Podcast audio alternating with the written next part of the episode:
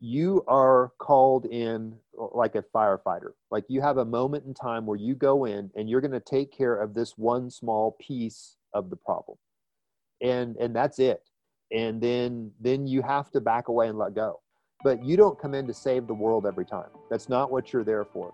You're there for to, to act as God's instrument of mercy for that season, for that moment. And that is good. Welcome, everyone, to Bringing Kids Home, a TBHC foster care and adoption production. I'm Jennifer Thomas, TBHC's Marketing Director.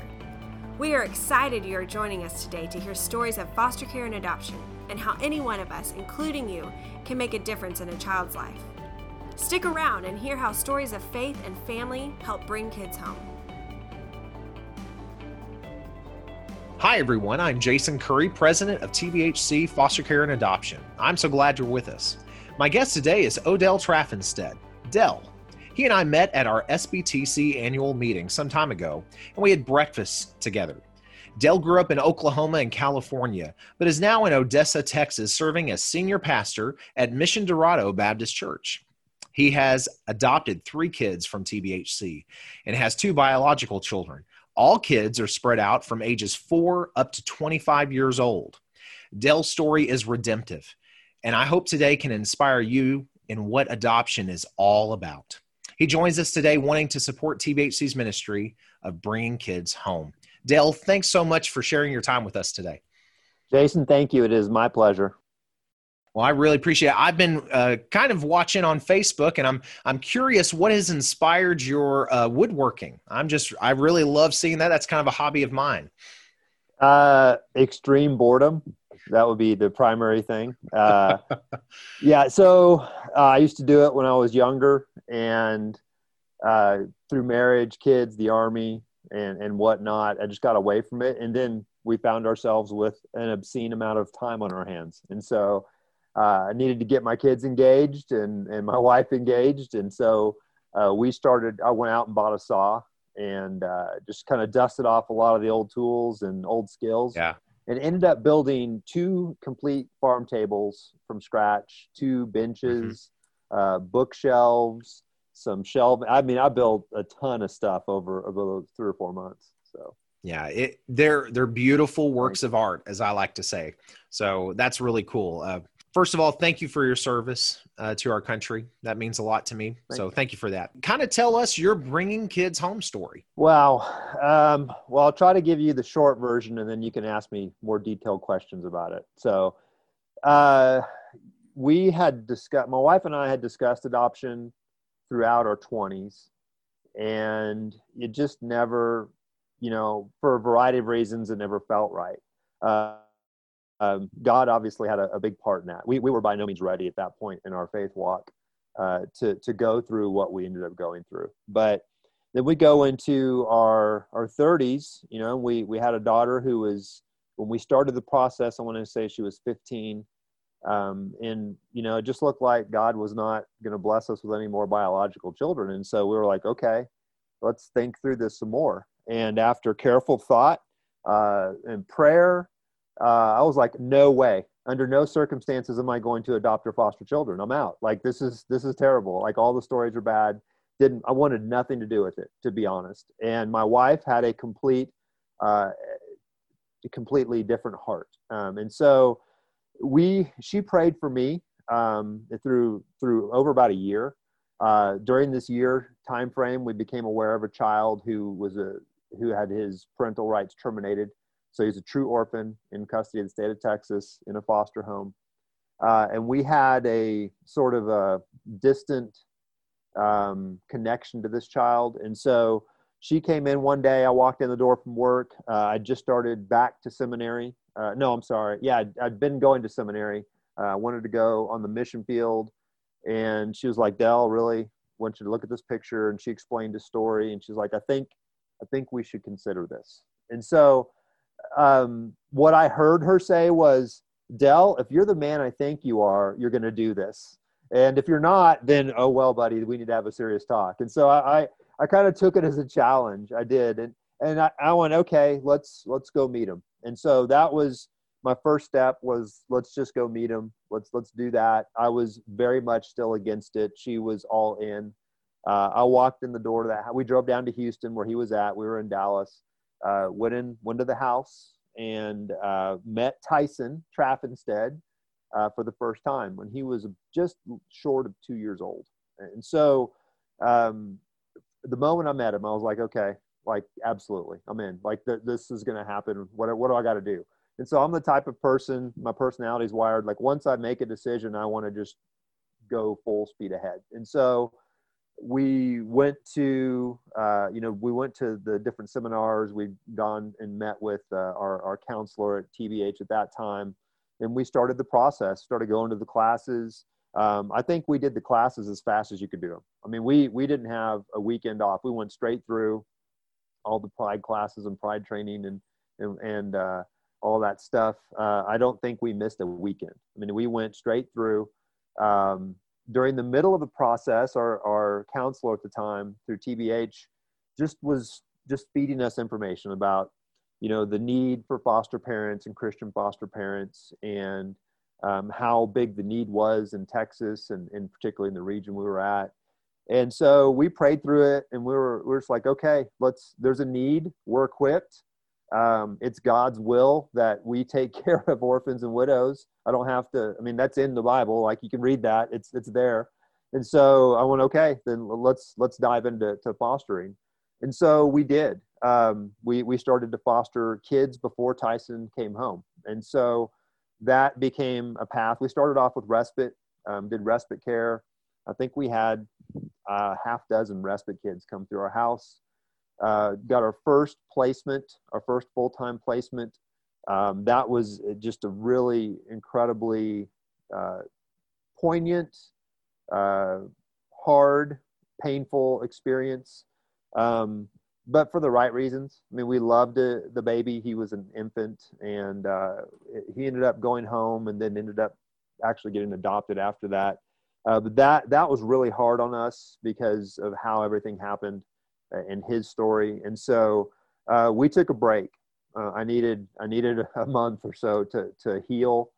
Um, one of the great things that TBH offered was was access to to counseling, and I took advantage of that because I was I was devastated after uh, that that infant went home, and um, it was just hard. I mean, it was just coming to grips with the brokenness of the situation and and the brokenness in the world and and how kids are treated, and um, then uh, I was ready to dive back in. My wife wasn't, uh, but I was. And so the phone call came to me first, not her.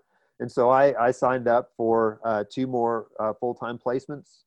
And um, their initial uh, their initial sort of design was was reunification was was the goal, and then that switched uh, and it became somewhat of a long process uh, working through that situation that actually ended up in a, a fairly significant legal battle. Um, and uh, we won. Uh, so ultimately, we ended up adopting um, Mary and Connie, uh, our two daughters now. Uh, they were our last two foster placements um, that we had. And um, it's just been throughout the process, one of the things that I always tell people that God taught me uh, was I truly understand grace. I truly understand uh, what it means to be adopted into the family of God.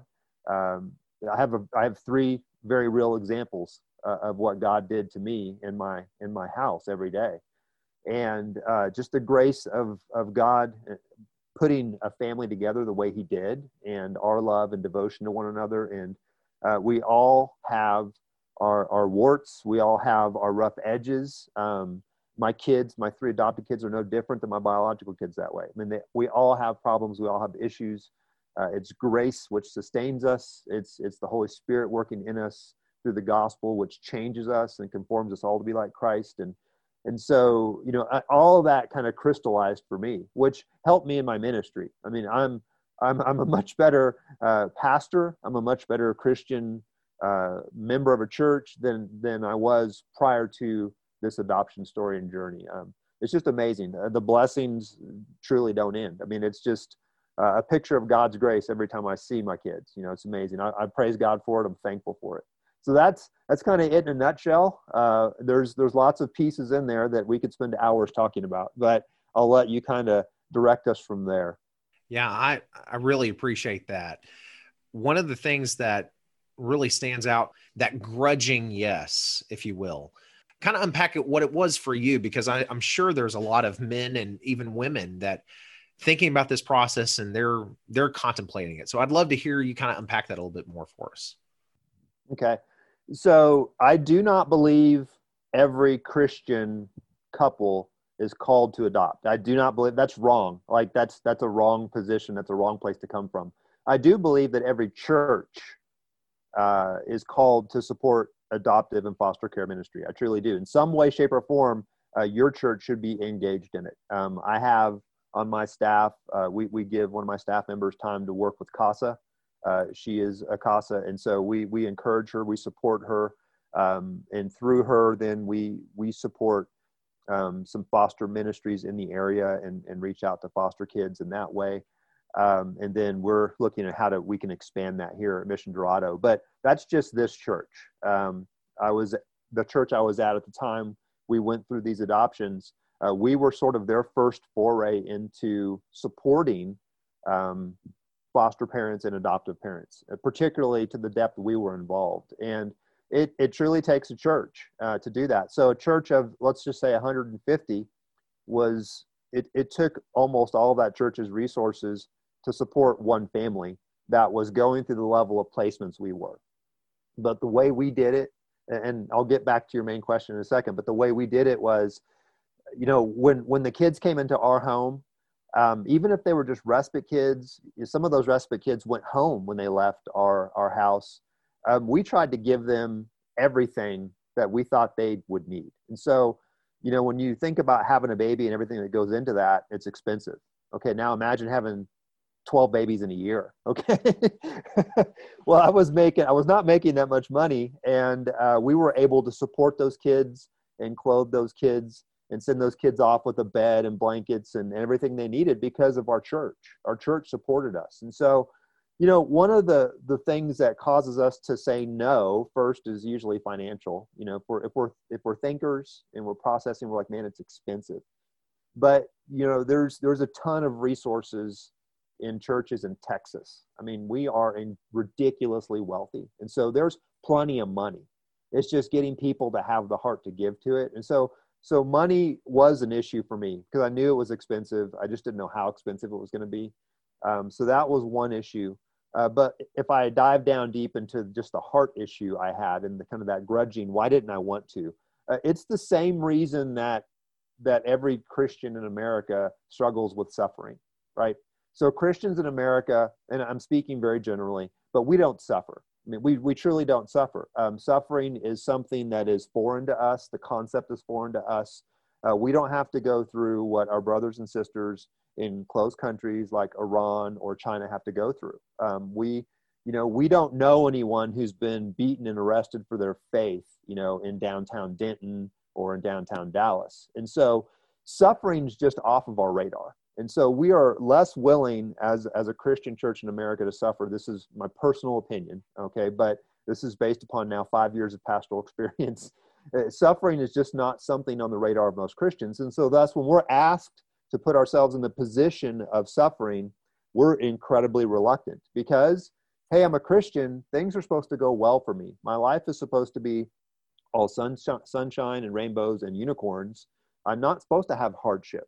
Uh, and so, so if we can get past that, like if we can actually get them to look at the Bible and go, no, actually, suffering is a part of your faith. that's a key part of it. Like the world is not in alignment with your value system. And so once you start living the Christian faith, you're going to suffer. It's just going to be a part of it. Okay, so it's going to look different here in America than it does overseas, but suffering's a part of it. Okay, so then we go, okay, I'm going to accept the suffering I can't control, but now you're asking me to do suffering that I can control, like take a child into my home.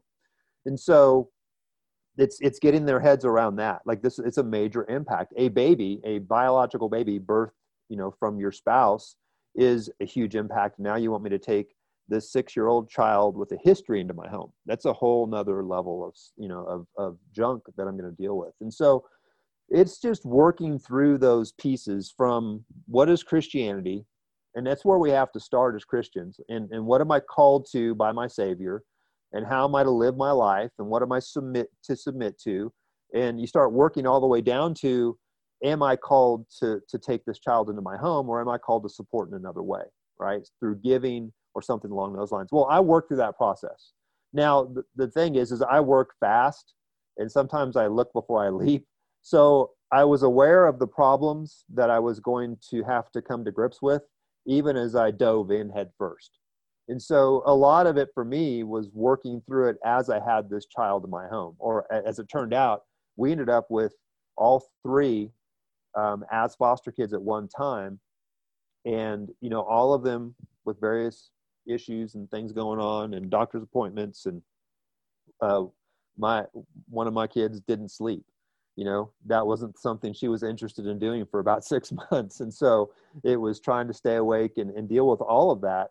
And, and it was a lot of me going okay lord what am i learning about my faith through all this? And it was well dell you're learning how to die to self because you are ridiculously selfish.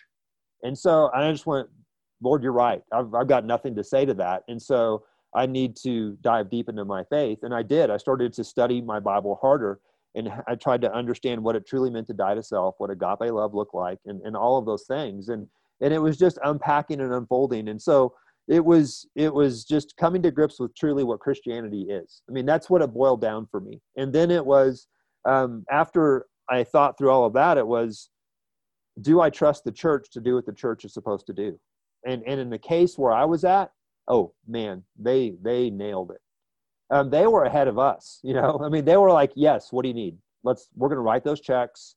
Like that's not going to be the problem. You like you may, you know, and so you know, diapers done, like a bed done, like someone sitting outside my front door because of a angry family member, you know, done. Like it didn't. All of that was the church being the church, and so I think if you can come to grips with what your faith truly is as a Christian, and you can understand what you're called to, and then you are a part of a local healthy church, then you can start asking that question Am I called to adopt? You know, am, am I called to take the child into my home? And, and I think a larger percentage are called to it than actually do it, um, are, are, are capable of doing it. And so um, I think it just ultimately boils down to understanding what your faith is. Now, because you may be called to, to suffer in a different way for your faith. You know, it may not be adopting, it may be going on the mission field to a third world country, it may be something else, right? But we're all called to die to self and, and to to put to, to, turn our love outward. You know, that's what agape is that outward other love, and to do that. so that's sort of how I came to grips with it. My wife was much the same way. Neither one of us truly knew. Um, it, it, bonded us as a couple in, in ways that couldn't have happened any other way. You know, we we ha- we were put under tremendous stress. You know, as we're sitting there looking at each other at 3 a.m. with three kids with the flu, vomiting, you know, you know, that all just hit our house at one time. And oh, by the way, we got court in the morning, you know, and it's just, we're like, okay, this is love, baby. You know, this is it. This is why you, this is what you married me for. And it's, it's kind of that moment. And we just kind of laugh, you know, we look back at it now. we're like, that was so good. God was so good to us to, to give us that because now when problems come, it's like, you know, whatever, you know, we've gone through some some serious fire. And so uh, you know it bonded us but it was all part of that process of learning how to die to self. That's really powerful. Great reminders. I mean some really important points there. You got to have a church family backing you up. Christ came and he wants us to die to who we are and accept who he wants to be inside of us. So that's really really important. You talked a little bit about i wrote down turning point. You really gave us a good picture of that. The aspect of your healing going through that counseling. I'm thinking about a lot of our families. When you think about the going back to that counseling and, and recovering from that placement if you will i know i've had personal experience in that regard. Mm-hmm.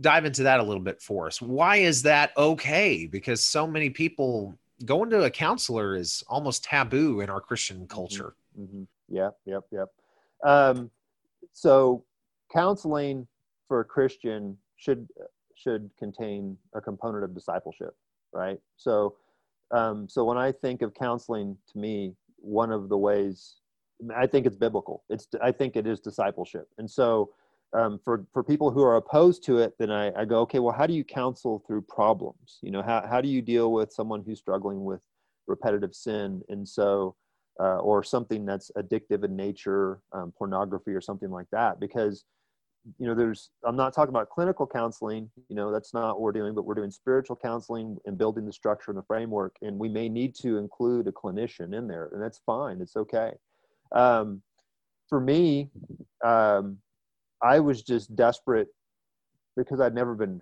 wounded that deeply, that quick. And so, um, to me, I, I, had never done any type of clinical counseling in my life.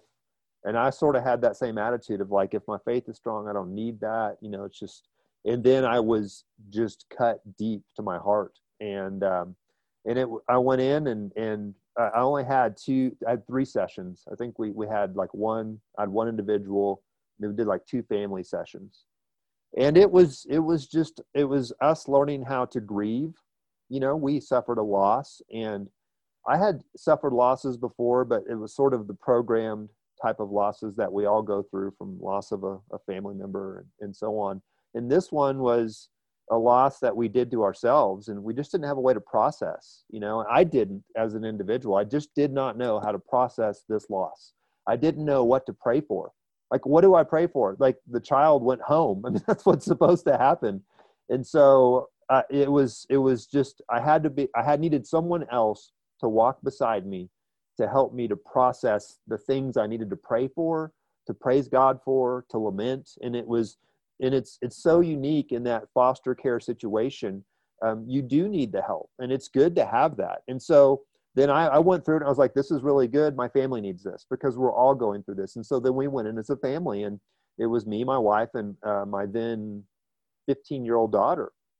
And I'm sitting in there and, and this was the eye opening moment for me as I'm sitting there grieving and listening and uh, talking. And all of a sudden I hear my 15 year old daughter talking about how, how wounded she is and how this is this is challenging her faith. And, I, and it just clicked. I was like i wasn't even thinking about her. You know once again there's that selfishness right? And so it was it was just all around such a good thing. And and what pushed me to it was just desperation in the moment um, because i had no other way to process it but i and i knew i needed to right? I knew that there was god had some mechanism to get me through this and it was a christian psychologist you know or a christian psychiatrist. It was a guy who's licensed he's a clinician he's a christian and he was able to to to to help us through each of those things and those steps. And by the end of the three sessions you know i think it was over like four or five weeks we were we were good. I mean we were still hurting and healing but we had a path a process and a plan. Hi i'm jamie hogan executive program administrator at tbhc foster care and adoption services. Did you know there's over 7000 children waiting for adoption today? Did you also know that Texas has 30,000 children entering foster care every year? At TBHC, our hope is to provide the highest quality of care for kids who are coming from really hard places. We work to make sure that children in our care have a safe and loving home and that their dreams have no limits. What if you could be a part of making those dreams possible? I'd like to invite you to join the thousands of people who help TBHC meet the needs of children by going online to tbhc.org and clicking the donate button. Our ministry depends on supporters like you to help bring kids home. On our website, you can also find out more information about our agency, inspiring stories, and ways to pray for TBHC kids. To find out how you can make an impact on children in foster care, check us out at tbhc.org. That's that's really important. I, I hope everyone who steps into this world will realize that okay, you, they have permission to hurt. Mm-hmm. They have permission to have pain. Let's do something that I don't get to do a lot. Kind of give us a, a snapshot of today because I know it's always been perfect ever since adoption day, right? Ha ha ha. um, so, kind of give us an update on that. Well, we had a, a nearly two year legal struggle with our girls. And so that we, we felt like we were in limbo for a while. And then we got past that. And then we went into this season of just trying to be normal. Uh, uh, and for the most part, you know, I, it's hard for me to remember not having adopted kids. So I can't think through like what it was before because we had one biological child who was an angel. Um, well, here let me let me tell you where we're at. So our oldest daughter is out of the house. Okay, ten years in, she's she's married, has her own career, um, and so it's the three adopted kids are our bigs, and then we have the youngest, our youngest biological child. He's he's almost five. Okay, so in my home, I've got these four um, these four kids, three of which are adopted, one of which is biological. But that's we don't think about that at all. Like I just think about my kids. Okay, the problem child in my house is the four year old. Okay, I need help. If any of you like want to just offer, he is spoiled rotten. He's a disaster. Uh, he terrorizes the three bigger kids. Uh, there's a complete. There's no difference. There's no lines. There's no. I'm an adopted kid. I'm a. I'm a bio. There's none of that. He just Tyson just knows, or excuse me, Seth just knows that his big brother Tyson is black and he's not. He doesn't care. Like he. I just want to climb on top of him. That's what I'm going to do. And I'm going to pound on him and wake him up um, there is no like they've just grown up in this this this world where that's normal and we've never hid the fact we talk about adoption we support adoption they know they're adopted and you know seth seth will sometimes ask us well when was i adopted? You know and so i'm like well you weren't. You came out of mommy's belly. And he's like well what about tyson? Well, well i want to be adopted you know and so we have these types of conversations in our house. And um, and so and, and we we get to ask or we get to answer the questions from the four year old and it's now uh, the, the 10 11 and 12 year old answering the questions that the four year old asks. And so he'll go hey why was i not adopted and tyson's like well god puts together families in different ways seth this is just the how he works and i'm like yes what he said just go with that and uh, it really is and it's just it's an amazing thing um, you know, my kids have normal kid problems. I have, you know, three kids approaching puberty at the same time. Pray for me, okay? And and they're all just having those normal problems and things. I have two kids that started youth uh, this week. They started in the youth group, and so we just simply deal with the problems that every other parent deals with. You know, our kids. We don't hold them to a higher standard because of anything. They're we just let them like be kids. Like do that. Just be what you are, the age you are um, we do periodically have some external stuff come in. Uh, like we we've experienced some racial stuff um, in in just about everywhere we've lived. Uh, typically, you know, we close ranks, we talk about it, we talk through it, we talk why it's just it's sin and it's an expression of sin in the world, and it's been here since Genesis chapter three, and it will be here till Jesus comes back. And it doesn't really it doesn't impact us and our love. And and so our kids kind of deal with that you know a little bit. Um, what's really interesting to me is it it's multifaceted. So uh, from every community and ethnic background uh, we get some type of static at times. So um, that's been interesting. And my son catches my son is the most sensitive to it. He's the oldest. Um, and so he catches all of it. And he's like you know it's it's a sim problem with everybody dad. I'm like yes absolutely. And so uh, when we talk through it he's he's able to deal with that. But generally speaking if you had you know if you were uh, able to just um, take away the tint of our skin colors and look at us all as just one homogenous unit you would not know a difference between my family and anybody else's family yeah that's that's powerful i know that the most important thing to you these are my kids. It doesn't matter where they came from, which belly Absolutely. they came out of. They're my kids. What do you think the most important thing you would want everyone to know about foster care and adoption?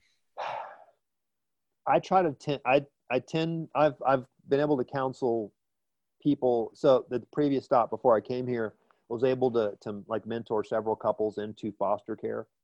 Um, and I always aim towards foster care because I see that as the bigger need um, although they're both, I mean, they're both huge. But um, I want them to know that I, I try to t- pass on to them what I learned in that very first counseling session I went through, which is if you're called to this ministry, if you're called to be a foster parent, you are called in uh, like a firefighter. Like you have a moment in time where you go in and you're going to take care of this one small piece of the problem.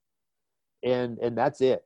And you you can pour yourself into that and and you can take care of, of that issue for that season for that time and then then you have to back away and let go. Like there's going to be recovery. There's going to be more that happens down the road but you don't come in to save the world every time. That's not what you're there for. You're there for to, to act as god's instrument of mercy for that season for that moment.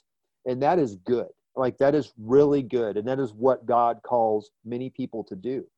And i try to take them back to like their own faith journey how people disciple them over time. None of us most christians do not have this one person that disciples us from cradle to grave. What we have are a series of people that god lines up through the through his providential power the holy spirit that pour into us at different seasons and at different times. And they all unpack a piece of god's truth in our hearts. Like as we interact with the word then we have this individual who's a, a 55 year old business person who comes in and, and teaches me this one thing or it's a, a 42 year old you know uh, pump operator or it's this this um, you know this this 73 year old grandmother who comes in and all these people play a part in our faith journey. Well it's like that when you're a foster parent. Like you're coming in to, to play one small piece one small part of this child's life and you come in and you do that as to the best of your ability and then you you you let go. And that's what happens in our discipleship journey. It's the same thing that happens to that child. You have an opportunity to do the same thing that so many hundreds of people have done to you in your faith journey.